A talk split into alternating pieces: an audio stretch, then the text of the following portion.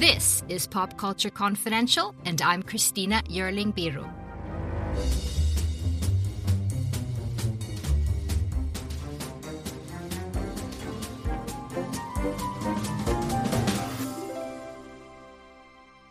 Hey guys, welcome back to the show. So glad to have you with us. I have someone on this week that I've wanted to talk to for a long time the legend, Danny Trejo.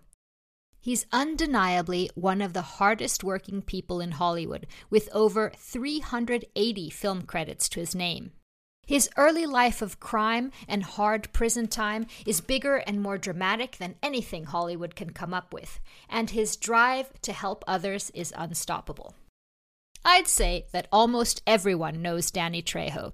His career spans from Runaway Train to Blood In, Blood Out. He starred in Heat with De Niro and Pacino, Con Air, Machete, Desperado. Breaking Bad fans know him as Tortuga. You recognize that huge tattoo, he got it in prison, of a beautiful woman that's been featured in a ton of his movies. Trejo's been shot, stabbed, and killed so many times I can hardly count. But he's also beloved by our kids as Uncle Machete in Spy Kids. At 76, he's not slowing down. He has over a dozen films listed in post production to come out when things start coming back to normal. I talked to Mr. Trejo about his incredible journey. He never forgets his roots. He still lives in Pacoima, California, where he grew up and started on a very early path of drugs and crime. Heroin at 12, hard prison time at San Quentin and Folsom, among others. Out of prison, he vowed to transform his life, to help others. He started working as a drug counselor, which he still does. A chance meeting with another fellow ex prisoner, screenwriter Eddie Bunker, led him on his way. He went from extra, inmate number one on the call sheet, to playing the lead. Danny Trejo is many things. He's an entrepreneur, he has a new cookbook out, and he also owns a restaurant chain called Trejo's Tacos, one of Anthony Bourdain's favorite LA spots. Danny Trejo is a very different neighbor in Pacoima today than he was as a kid. He's dedicated himself to helping his community. The kids all know him. You'll find him driving around with socks and clothes in the trunk of his car to give to those in need. And mostly, he continues to counsel addicts, speak at state prisons, and at juvenile halls. And he's still making kick ass entertainment. There's now an excellent new documentary about his larger than life life, and it's called inmate number one.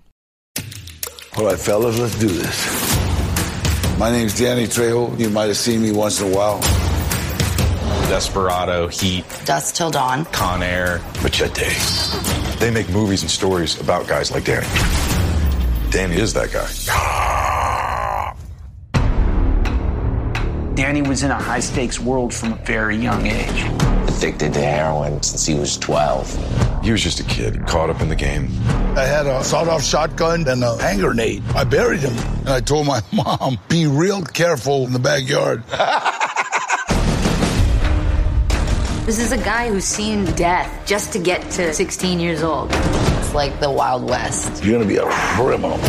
Be a criminal 24 hours a day. Wow. His name rang through every prison. They knew he was coming. They always knew he was coming.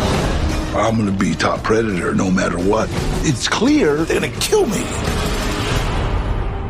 I made a promise to myself start trying to do good. I became a drug counselor. An opportunity to help somebody one night got him into his first movie. My career took off immediately. The first five years, I just played inmate number one. Cholo number one. Essay number one. Number 10. Eddie Bunker, screenwriter, goes, You're Danny Trejo. I said, We're not movies that people are afraid of you. I wanted to say, Why me? Quentin and I were coming up with a bunch of fake trailers. I said, I got a fake trailer. It's Machete. It changed the paradigm of who could be a leading man. Everything good that has happened to me has happened as a direct result of helping someone else. Everything. It's the idea that I can evolve. That's Danny's life.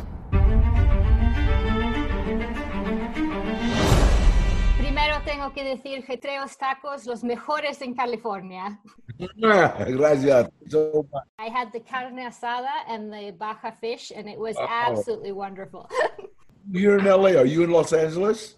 no, but I was um, raised in LA, in Temple City, in our, close to Arcadia. Arcadia. That's close to the racetrack. Exactly. When I was in a camp, a juvenile camp, we used to clean up the racetrack. Yes, uh, when I was a bad kid. Well, we're going to get into a little bit of that. But first of all, I want to say thank you so much for your excellent documentary and that honest look at your life. You've said so many inspiring things. And one of the things I read um, that you said in an interview is it doesn't matter where you start, it matters where you finish. So I thought maybe we'd start there. Tell me a little bit about 10, 11 year old Danny. What, what were your dreams at the time?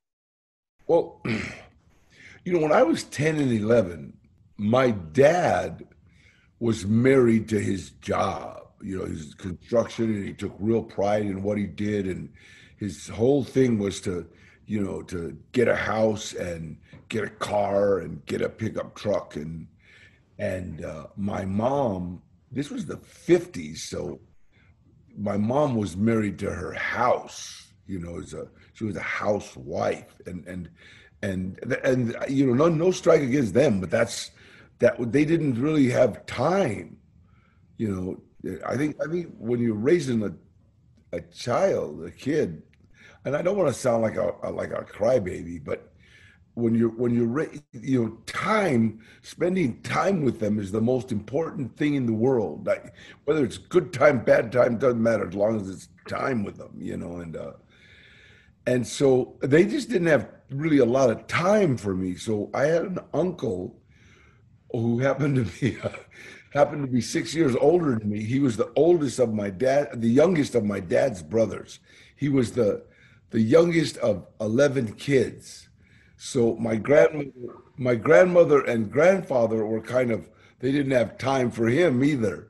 So so me and him became really close. My uncle Gilbert, and he happened to be a drug dealer and and an armed robber, and uh, so I, that's that's kind of where that was my role model. You know, 'cause I didn't. You know, God, I used to hear my dad just complain about how hard he worked. And I, I think when I was 10, 11 years old, I already wanted to be like my uncle.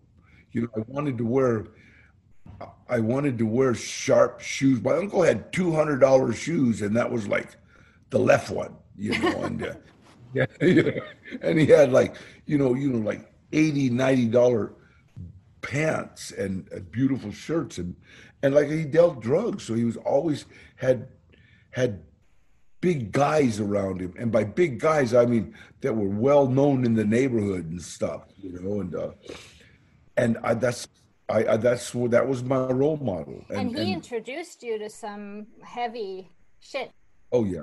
He turned me on to grass when I was like eight, and I was smoking grass. You know, I used to like smoke grass with him all the time, and then, and then at twelve, right at twelve, uh, that's why when you said ten and eleven, I was already smoking grass, and then at at twelve, he gave me a, a fix of heroin. Well, he didn't give it to me. He tried not to, but I. I, I threatened to tell my grandmother what he was doing if he didn't. So so I snitched my way into using heroin, and uh, and then uh, uh, you know from then on it was just kind of my parents lost control completely. You know when when you once once you've used hard drugs, that's your mom and dad. You know, and my uncle was the main person in my life. You know, and uh, when I graduated from junior high, what was I? I in the tenth grade. I think I was fifteen. I, I I was gone for like I graduated on a Friday, and my dad found me like on Wednesday. I think you know, like I went and celebrated with my uncle, and it was just there was just no you know whether. And this is before they had a detox or a, you know, all they had was juvenile hall. You know, I visited that quite quite often. And, you know, juvenile hall was no threat to me. It was once you go, to jail, the, the fear of jail is is gone. And and when I went to jail, there was so many Mexicans there. I thought we were supposed to go. You know, I couldn't believe it. It's Mexican, African American, very, but it, it wasn't.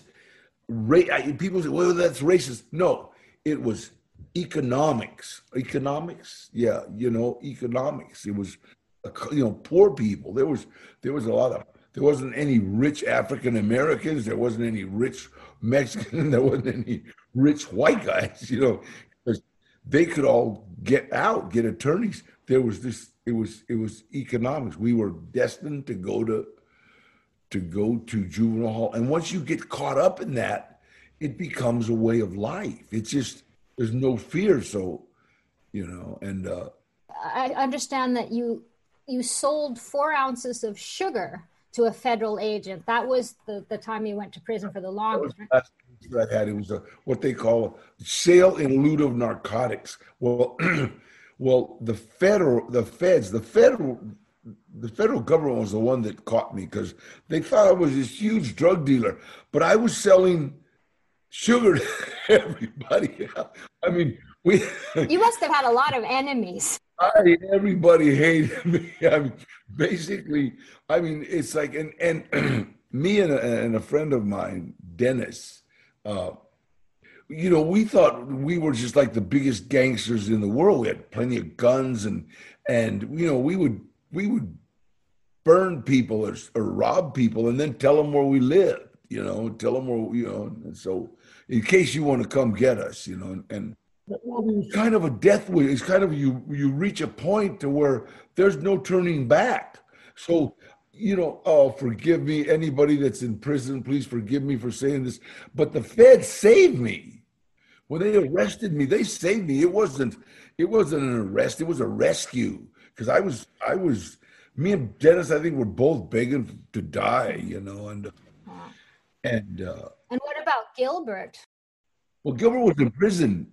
Gilbert, yeah, Gilbert went back and forth to prison, you know, and uh, when I got arrested for that, he had just he got out. You know, when I was when I got arrested for that, and then that was uh, 1965. And I did 65, 66, 67, 68. I got out August 23rd of 1969, and in 1968, I just kind of I'm done. You know, it's like I'm gonna I'm either gonna spend the rest of my life in prison, or I am going to take drugs and alcohol out of my life. And see, the, the one of them, the biggest problems that ruined my drug career was that I happened to walk into a 12 step program when I was 15 years old. And this guy, he gave me the curse of 12 step programs. He said, Danny, if you leave, you will die, go insane, or go to jail and I left, of course, you know, there's 20 of us, we all left. And, and uh, every time I got arrested, I would hear this guy's voice die, go insane, or go to jail. And at first it was kind of, yeah, right. But then when you're in like San Quentin State Prison and over the loudspeaker, 12 steps, it's now a meeting in the Protestant chapel, all inmates wishing to attend. You look and you hear die, go insane, or go to jail, and you're sitting in prison. So it's like in in Soledad in 1969. I remember when I was in prison, this guy named Johnny Harris, my sponsor, came up to, to he was an outside speaker, and he said, "Danny, why don't you join us and give yourself a break, and join us when you're outside." I remember laying on my bunk in 1969 August 22nd, and I'd given away everything in my cell that was of importance because I had a beautiful cell. And I said, you know what? I, am going to go. I got to go. I got to go to a meeting before I do anything. I did. And so the seed was planted. And, and, and it's funny, when I told Johnny that I walked into that meeting in 1959, he said, Danny, those were previews of coming attractions. And they were. but tell me about one of the things you said about San Quentin and others is that either you're predator or prey. What, what do you yeah. mean by that? You have people that have been in prison 5, 10, 15, 20 years have absolutely no means of support. You know, so they're either going to be preyed upon or they're going to be the predators.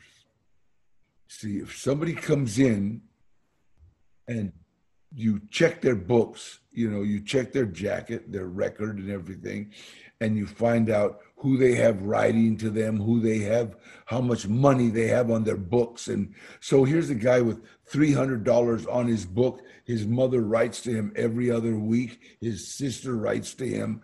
And so then, this, so this guy, unless he's a killer, he's prey.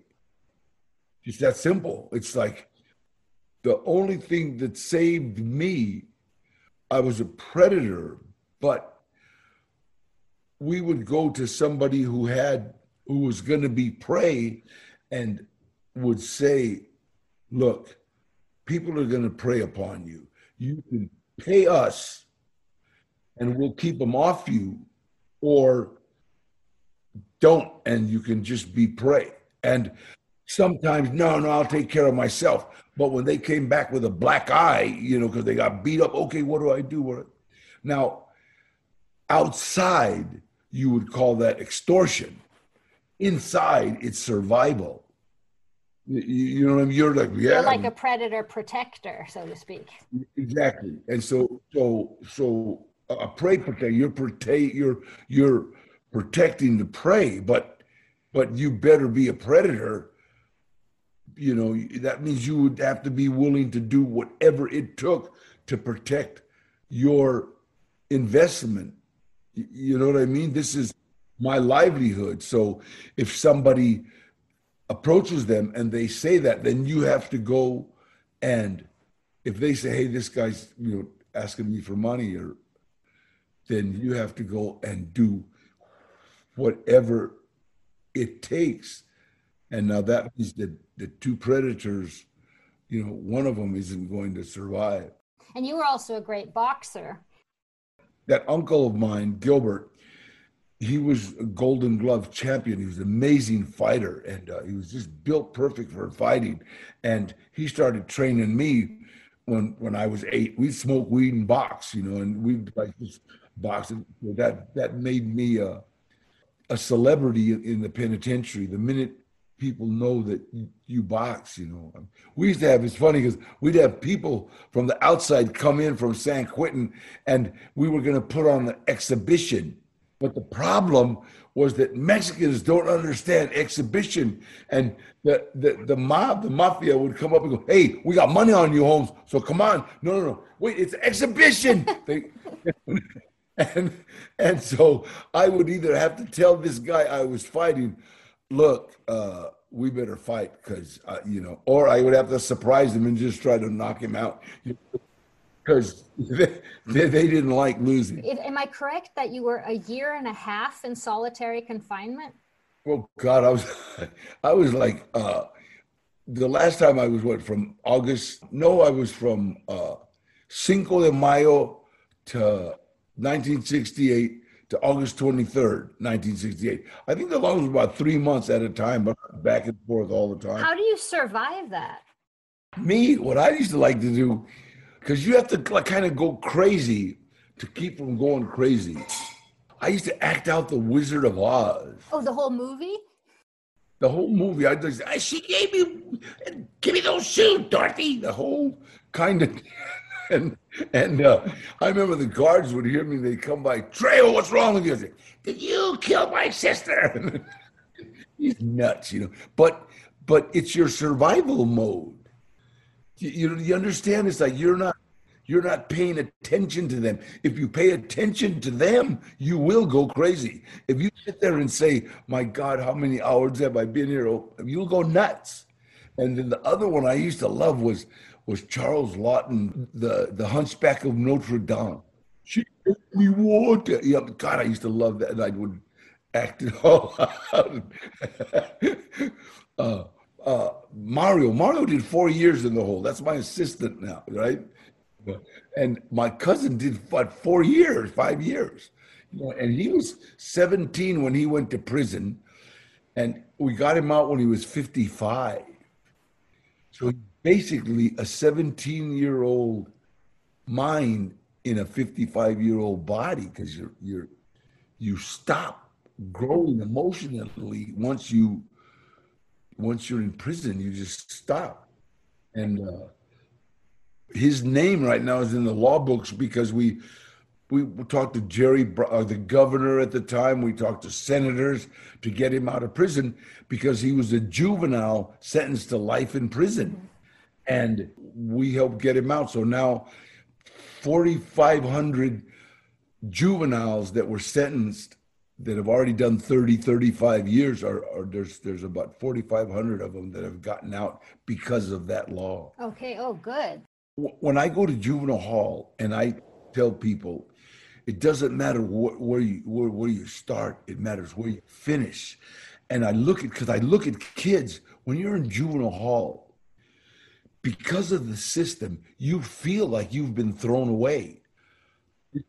You've been thrown away. And I tell them, look, you're right now you're in juvie. You can start right here on a different path. Now, the path you take, you can either end up in San Quentin, Folsom, or go into the gas chamber like me, or you can just go on a different path. Start doing everything you can for your fellow man, and you watch and see. And for me, it's like I made a vow to say the Lord's name every day and and and do whatever I could for my fellow man. And I've held, I've, I've, I've I've kept my promise, and he's kept him. I even talked to God a couple of days ago, and I asked him, "How am I doing?" He said, "Great, Danny. You're almost out of hell. Keep it up." Because yeah, because that's exactly what you say. You say everything good that has happened to me comes as a direct result of helping others. Everything, and that's God's honest truth. Everything. Yeah. Hey, it's Kaley Cuoco for Priceline. Ready to go to your happy place for a happy price? Well, why didn't you say so? Just download the Priceline app right now and save up to 60% on hotels. So, whether it's Cousin Kevin's Kazoo concert in Kansas City, go Kevin, or Becky's Bachelorette Bash in Bermuda, you never have to miss a trip ever again. So, download the Priceline app today. Your savings are waiting. Go to your happy place for a happy price. Go to your happy price, Priceline. After you got out of prison, you became a drug counselor, which you still are. And from this became your massive film career. I was running around trying to be an extra because, but I wasn't, I wouldn't want to be a movie. In the movies, I just, you could get 50 bucks cash for standing there looking mean. Can you, you know, look like a, look like an inmate. Like, I just stand there. You, that's great. That's great.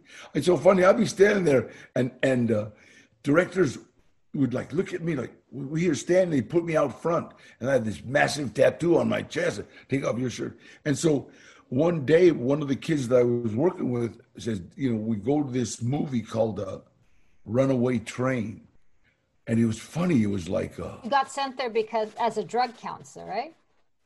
Well, I went there to help this kid. So we got sent to this movie, and and I'm with this kid. I run into this friend of mine named Eddie Bunker. The screenwriter famous writer, right? And he says, I, well, he goes, Trejo. I go, yeah. He said, I saw you win the lightweight and the welterweight title up in San Quentin. I go, you're Eddie Bunker. We started talking. I knew this guy. And uh, we're in prison together.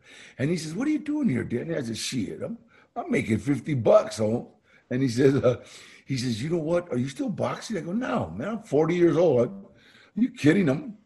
I don't get hit in the face anymore. And he said, uh, uh, we need somebody to train one of the actors how to box. And I said, what's it pay? And he says, 320 a day. And I says, how bad you want this guy beat up? That's that's hit money. That's somebody getting hurt. And he said, I wasn't making that a week, even plus the 50 bucks. And so he said, no, no, you got to be careful. This actor's really high strung. He might sock you. I said, Eddie, for 320 bucks, give him a stick. I've been beat up for free and I started training an actor named Eric Roberts how to box for a movie called Runaway Train. And uh, that's where it took off. Yeah. And from there, I from there to right now, I've done over 300. Uh, some I don't know what they got me at. I stopped. And uh, and you were mentioning that tattoo that Eddie that he he recognized because that's a prison tattoo, right? That's done with like a needle, isn't it? That yeah, that's done with a with the E string of a guitar, uh, melted into a, a end of a toothbrush, with wrapped string around it to hold the ink and just poke, poke, poke, poke. And poke, it's a big poke. one. That's the one where the listeners will recognize that beautiful woman there. Who is she? It's funny. She she looks but must like Salma Hayek because when I met I met Salma Hayek, I was staring at her. She kept looking. I met her on on uh, Desperado. Walked up to her. I said, "You know what? You may not know it, but I have you tattooed on my chest." And she didn't believe it. I showed you. Oh my God! I, I opened my shirt, and she was like, "My God!" What and I said, "I put that on before you were born because I was dreaming of you." And and she was she said that I don't know, but she said that one time in an interview for this huge. but she's a very, very dear friend of mine, you know, and we did Desperado together. We did uh, uh, Machete together. We did Once Upon a Time in Mexico together. She's amazing, amazing woman. You know. She invited me when when I was a single parent, and my kid's mom would pick up my kids on Thanksgiving, and she asked me, "What are you doing for Thanksgiving, Dad?" I said, ah, "Nothing. I'm, you know, just go find turkey somewhere. I don't have my kids." And so, night before Thanksgiving, she called me and invited me to her house with her family. For Thanksgiving. I was so uh, I couldn't. And then to see Salma Hayek barefooted in the kitchen making a turkey was like, wow. you worked with her, Roberto Rodriguez. You've worked with everyone. What movie propelled you from being inmate number one and the extra um, in the credits? The first time I had a name, I did a movie called Penitentiary 3, right? And I, I, my name was Severe. I didn't really talk, I just fought, you know, and I just had a couple lines. But the movie that really gave me a push, I, I played uh, Art Sanella, and uh, uh, I actually wore a suit. I never showed my tattoo. It was the first time. You know, otherwise I always showed my. I, I wore a t- suit because I was a a gangster in a movie called Death Wish 4 with Charles Bronson. And I got to meet Charles Bronson, you know, so it was like that's my one of my one of my heroes. And and I was hoping he wasn't Hollywood because I'd really met a bunch of Hollywood dicks. I mean, just you know, because movie stars I hate you know people calling people movie stars because if you, like Robert De Niro, if you call him a movie star, I go no no no, I'm a, I'm an actor. I'm a you know, you know, I'm an actor. I'm not a movie stars are, are the most pretentious people I've ever met in my life. Didn't Eddie Bunker say that to you? Be a Hollywood star, don't act like one. Eddie Bunker said his words, exact words were, when I started getting kind of recognized, because he's with me all the way. He, he says, Danny, everybody can think, the whole world can think you're a movie star, but you can't. And I love that. I just absolutely like you got it. And and then we went, we were standing by a movie star and we heard everybody ooh. And then when he walked away, we heard him talk. That idiot. I'd like to knock that guy out. You know, it's like so I I I never wanted to be the person that people talk bad about when I leave, you know. And uh, uh, so I'm not. I'm not a movie star. I'm a working actor, and I work more than most movie stars. yeah, you do. I think you have like 19 films in post production at the moment. So I, I got you. Hey, hey, as soon as this pandemic is over, we're off and running. Yeah. I mean, but what was that like though, making that tremendous radical change from your your childhood, from prison to? I mean, I'm going to call you a movie star because you are a movie star. But I mean, what was that like? You know what? It's uh, my ambition was was never to be a, a, even a celebrity. My ambition was to be just a great dad, and and my two boys were born, and I was kind of, I didn't want to be like my dad, but. But I was always telling them I love you, I hug you and stuff, and being with them and stuff. You know what I mean? But when my daughter was born, right, Danielle, I was just melted. It was like my little girl and she was perfect little. She was like, I was a single parent for a while, and I would we'd get in the car, and then she would stop. She was like three years old. Daddy, wait, my purse, my purse. You forgot my purse. You're three years old. What the hell you need with a purse? Oh, and I would go get her purse, and she would say something like, "This doesn't match my shoes." You know, I was like, "You're three. What are you? What are you?" 40 year old clone. And, and, so I would take her upstairs and then she'd get the purse that matched her. She, she was just a, just a beautiful little girl completely, you know what I mean? And so this was this, that, that was the one that just like, uh, we talk every day. I don't talk to the boys every day. They'll call me. They'll call me. Hey, what's up? What's up? How you doing? My son is a master. Just directed me in a film, and uh, so are you saying that's what kept you grounded in terms of becoming a Hollywood star?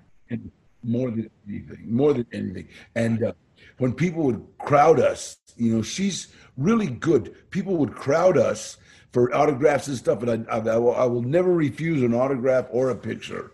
Right? Such a blessing to make to make somebody's day with an autograph, you know. And uh, and uh, I think my daughter said it, but Daddy, that's why God made you an actor, not to be a ooh big star, but to sign autographs and make people's day and say God bless you. Because I always do that, you know, and and so I guess that's that's what it is. That's why, you know. And, uh, In terms of like when you see Hollywood stars trying to play gangsters and prisoners and Chicanos, what do you what do you feel about that? I gotta say this: John Travolta in a movie. Yeah, I've said your name. He, he, they made a they they tried to make him look like me in this movie, right? Rugged face, mustache, and the the trade said John Travolta tried to be a bully. He made it to a high school bully. Danny Trejo was a bully in San Quentin. It was like, yeah.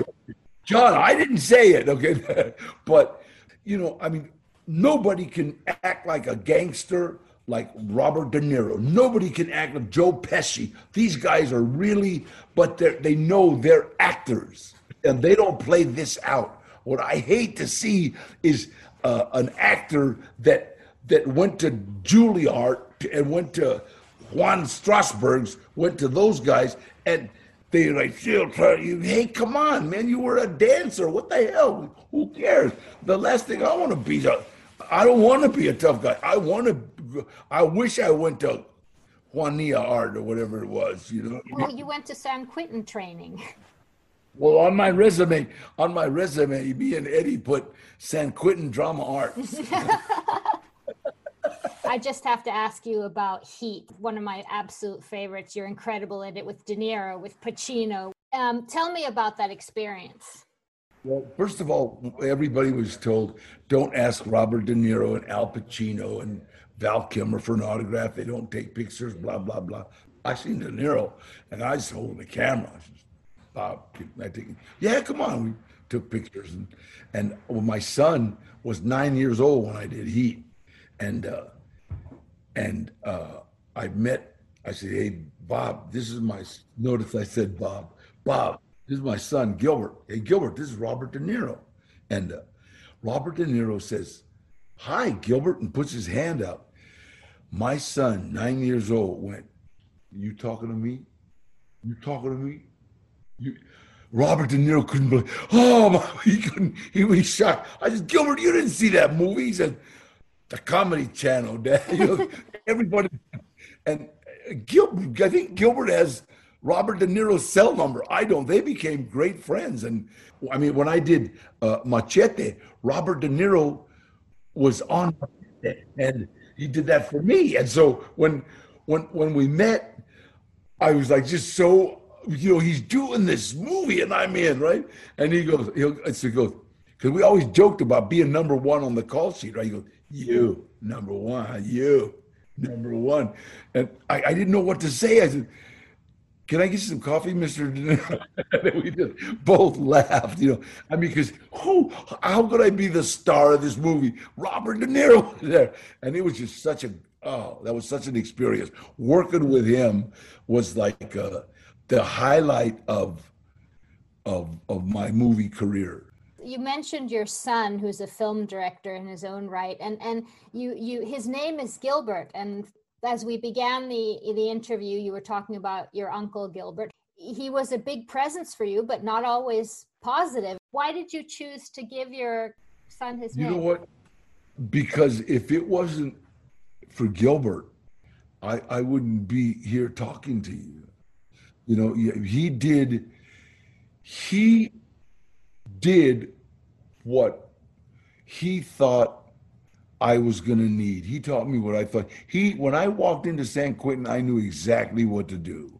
When I was in juvenile hall, I knew don't take any step backwards, get the first punch in, you know, and just and I mean basically in my neighborhood, you had two alternatives. I mean really you could either be a a, a laborer and work your, to death like my dad or be a seamstress. I don't know. I, I don't know what else anybody did. All I didn't know anybody, any lawyers. I didn't know any doctors. I didn't know any teachers that were Mexican.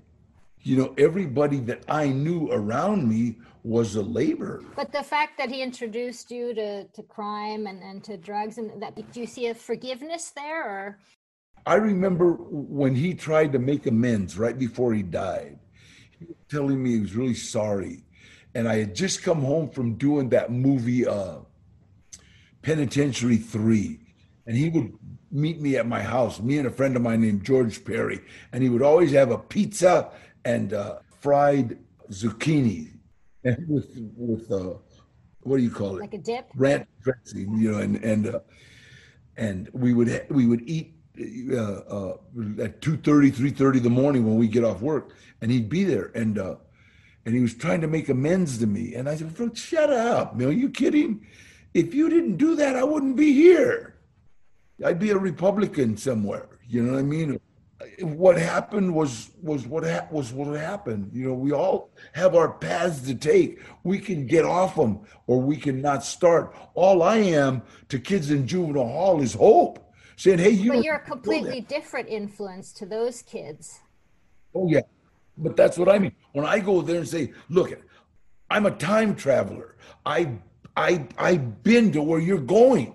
You don't have to go there, because my uncle, my uncle helped me get there. Now I'm back to tell you, hey, look, let's do this better.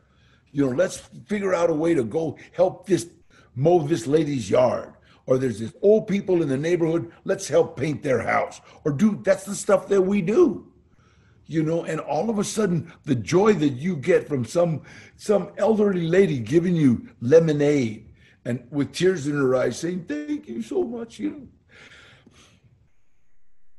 it's it's kind of like really there's no feeling no drug no feeling no nothing in the world that'll that'll do that for you You still live in Pacoima. How is Danny Trejo a different neighbor today than he was when he was 13?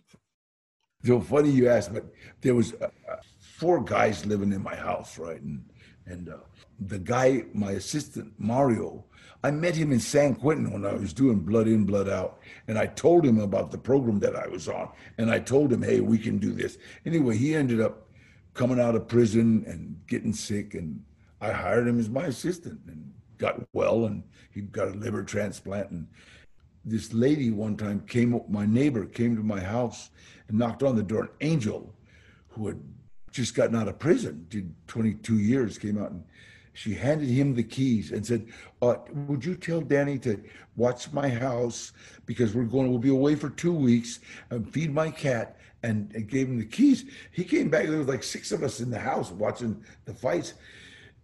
Hey, does your neighbor know that everybody in this house has been busted for burglary at least one time? And I said, Yeah, now watch your house. Angel and Joey, they they actually patrolled the perimeter of her house every night, checking every window, checking every. Her cat got fat, you know I mean? And, and and she she had a better alarm system than anybody in the world. so that's what you do. You're protecting your community. I'm still doing the same thing I did in prison. we had a little earthquake a couple of days ago, and but four of our neighbors ran to our house. you know, I gotta go to my.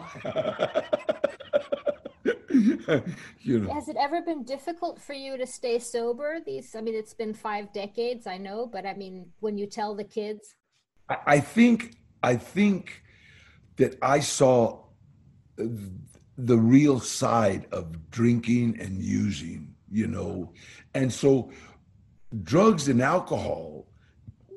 When I see them, I don't see the party that people see. I don't see the good time. I see showering with 50 men and trying not to look. I see uh, stabbing somebody over two packs of cigarettes. I see uh, people being thrown off a tier. I see the bad side. You know, the crashing a car, killing two people. You know, it's like that. That's that's alcohol. That's drugs you know for me that might not be for anybody else so when i say that that i've dedicated my life to helping other people i don't i don't uh i don't yell at anybody that doesn't want to help i don't it's fine i understand you don't have enough time you're married to your job i understand that you know what i mean you know you, you can't you're busy i owe just i owe my life you know, and so the, I don't want to ever stop helping, you know what I mean? Because I'm paying back. And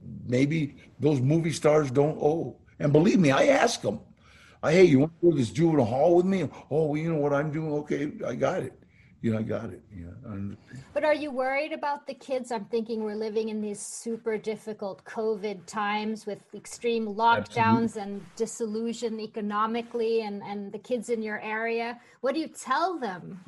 You know what? We have a big sign outside my house that says, "Congratulations, class of 2020," and you know, first responders, big sign, and uh, and nurses. God gave us doctors and nurses, and and uh, uh, people stop and take pictures by them, you know, and they come into my door and knock, and I go out and take pictures with them, you know. And but the thing that I tell them is, this is just a, a spot, you know. This is just what we're doing, you know. Wear a mask, come over to my house, you know, and and uh, we all kind of wear masks and and uh, and we feed a lot of people and we give up a lot of clothes and that's helping is just it's really simple if you have an old shirt give it to a homeless guy you know if you have we buy socks we always call it sock of the homeless because we always just give them socks you know and and uh and uh, it's such a joy it's just such a joy to give somebody four pairs, five pairs of socks, and and they almost cry, you know, and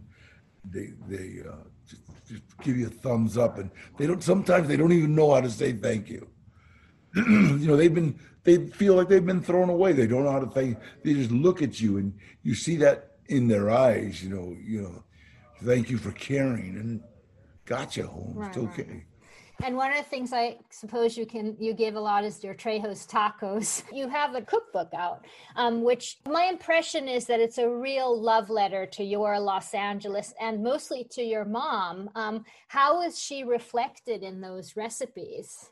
You know what? She she was like a great cook. She was a great cook, and I was sorry, really, that she was kind of like married to that house we had great meals the first of the month. And then towards the end of the month, we had stuff like we mix it and it's out of the cupboard and shut up, don't ask, eat it. You know, it was all great. Because money was tight? Yeah. Yeah, of the month, absolutely. I know that Anthony Bourdain was a huge fan of your taco. He did a whole show about Hey, he said he wouldn't eat any place in LA but my restaurant. He loved it. He ate. That guy could eat and he loved the vegan. okay. well, I love the carne asada, so I'm completely. Me too. so finally, I have to ask you about your coming projects because you're helping all these people, you're doing all these cookbooks, but you have so many. I mean, you must be out filming all the time. I have a film coming up that we're going to do. It's called uh, Social Security. It's with Craig Moss. It's the guy I did Badass with, and then my son wrote a film called Hacha, which is hatchets, fighting with hatchets. What I really, I'm just love it, man. My son directed me in a film called uh, From a Son. It's me and him actually working together, and it was like, wow, the heaviest thing I've ever done, you know. So Thank you so much for your time. And I have to say hello from my five year old, who's an absolute Spy Kids fan, and from my. Hey, it's Uncle Machete. What's his name? His name is Benjamin. Benjamin. Hey, don't forget, you are now an official Spy Kid. All right. Thank you so much. God bless you. Thank you so much to Danny Trejo. The documentary Inmate Number One The Rise of Danny Trejo is streaming now. And his cookbook is called Trejo's Tacos Recipes and Stories from LA. Thank you so much for listening. Please subscribe to Pop Culture Confidential wherever you get your podcasts. And if you have a moment, please rate and review the show. It really helps others to find us. And send me your thoughts and comments. I'm on Twitter at Christina Birro. See you next time. Don't you know that you're a grown up? I'm a grown up. Me too. Yep, me too. But you know, these days being a grown up can really suck. Luckily, we're grown ups who grew up in the coolest generation. We had video arcades and also some of the best TV and movies ever made. We lived the origin of awesome consumer electronics. The list goes on and on. Yep, Generation X. Exactly. And we're Gen X grown up. Every week, the Gen X Grown Up podcast explores media, tech, toys, games, and more from both yesterday and today. Through the eyes of Generation Xers who absolutely love that stuff. You can find us on iTunes or wherever you get your podcasts. Or find us on our website, genxgrownup.com. All right, you think that was good enough? I, I hope so, man. I'm tired.